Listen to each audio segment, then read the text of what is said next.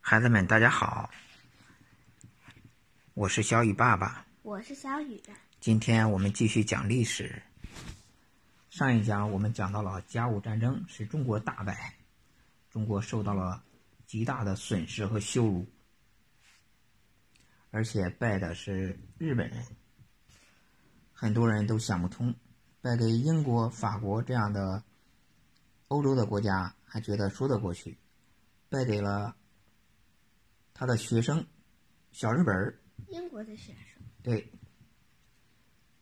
觉得说不过去了，所以他就想了，说我们以前洋务运动时候学的人家变革武器不管用，因为变革了武器还是失败了，还要变革制度。有很多人都有这样的想法，那么有想法实行的最好的一个人是谁呢？康有为，这个人是广东人。广东南海人，他和他的学生梁启超为这个变革做了很多的准备。他们在广州创办了学堂，叫万木草堂，讲西方这种先进的思想、先进的制度。然后呢，还创办了报纸，宣传他们的思想、变革的思想。整个中国社会要进行大变革，学习西方的、日本的这种这种方式，就是资本主义变革。我们那时候封建社会，然后给皇帝写信，啊，可惜皇帝都没有收到啊，为什因么？为，嗯，不是每个人都能随便给皇帝写信的。你写了信以后，上面的大臣就给你拦住了，只有三品以上的官员才能给皇帝直接写信。三品是什么？三品那时候官员分一品、二品、三品、四品、五品、六品、七品、八品、九九这样品，知道吗？三品这样大官儿才能给给这个皇帝写信的，一品、二品、三品才皇能帝写。是不是那个小孩儿？你都给皇帝写信，皇帝看得过来吗？看不过来，对吧？况且还是个小孩儿呢。啊，虽对。然管的是思想，对对对，呃，光绪皇帝啊。后来呢，这个人通过这个皇帝的老师叫翁同苏，因为写介信绍介绍给了皇帝没收到，介绍给了皇帝见面，给皇帝谈了半天，皇帝深受震动，特别相信康有为说的是非常对的，那个小要变革。他为什么要变革呢？他一个是想变革，再一个想通过这个变革，从慈禧太后把权力夺过来，从慈禧慈禧手里把权力夺他过来觉。得自己的妈妈权力太大了，啊、不是他妈妈，是他哦姨妈，啊，嗯，然后呢，他就开始下了皇帝诏书，要变革。变革呢，怎么变呢？把之前有的那些没有什么用的衙门官员全部撤掉，衙门是什么？衙门就是官府啊，哦，就是官员。创办了，呃，办了一个比较好的事情啊，就是京师大学堂，就是今天的北大。哦，原来教这授京师大学它是一个小孩儿办的，不是小孩儿，皇帝，你不皇帝都十九岁了。哦，啊，十九岁、二十岁了，学习西方的知是个识，年轻人吧？西方的科先进的科学知识。这时候会造成一个什么情况呢？所有准备考试的人呢，读书人呢，十年寒窗苦读，准备要考试了，你告诉我，要考科学了，不考原来的那些八股文了，他们遭到了激烈的反对。那些官员呢，对吧？嗯，呃，顽固派呢也反对他，而且人家是人家好，人家那个花了好大的力气，好不容易准备好，那就却不却却不却不考了，那那那人不是白准备了吗？那些顽固派也反对他，好多人都反对，能支持他的人不是太多。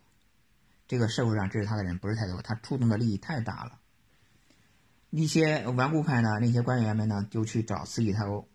慈禧太后呢，那时候在颐和园住着呢，哇塞，就找慈禧太后说：“你看这这，你赶紧管管吧，这个再不管，这个都是国家大乱了。”慈禧太后生气了。他们是不是瞎编的？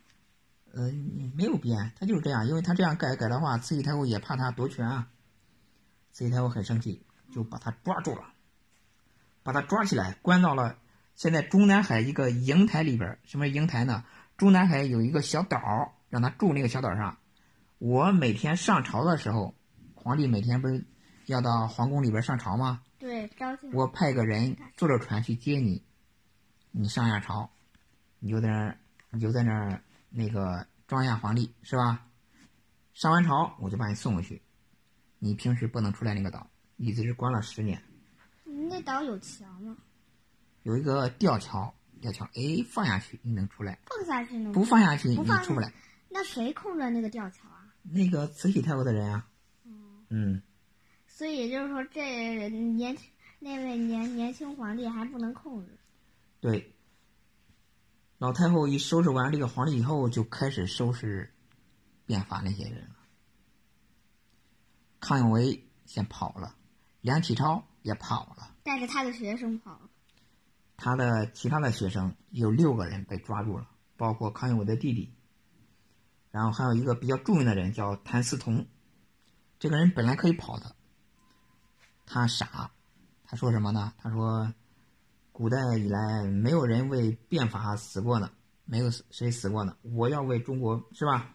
我要以我的血来唤醒中国人，中国要变革。你说傻不傻？真傻，谁会听他的？谁会？对，结果这六个人啊，人称无需六君子，把他们在现在北京的菜市口斩首。菜市口在哪？菜市口啊，菜市口在在哪儿？就在北京的菜市口啊。哪天我带你去一趟，好吗？嗯菜市口那是繁华呀，人多，大家都在那看热闹。这个斩首这个官员啊，负责管斩首这个官员是一个顽固派，当时触动了这个顽固派的利益。这个人叫刚毅，特别恨他们变法的人，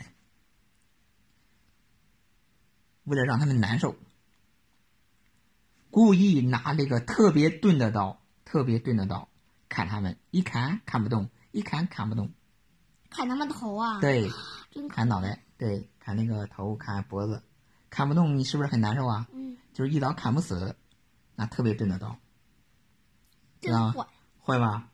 够坏。你说他们他变是法不，是让自己的人去砍那个用钝刀砍对，用钝自己刀的，人？自己他他就管，对，但他不砍。这无需六君子在那儿，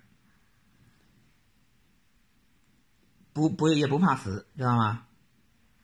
这些他们都是书生啊，嗯，变革失败。这个变革啊，戊戌变法一共维持了一百零三天，被慈禧老佛爷一发怒，一巴掌拍死。中国这一次从从从皇帝开始的这种变革失败了，也就是说这条路走不通。中国要想强大，这条路走不通。上一次洋务运动失败了，走不通；这次的变法又走不通，对吧？那么接下来中国人还要探索自己的路，对吗？对，那个那个年轻皇帝是不是在里面关了十年才出来？那时候变法早就结束了，所以他干嘛还？一共一百来天，对吧？嗯，今天今天我们就讲这个变法，下一讲我们讲八国联军进北京，好吗？好嗯，好。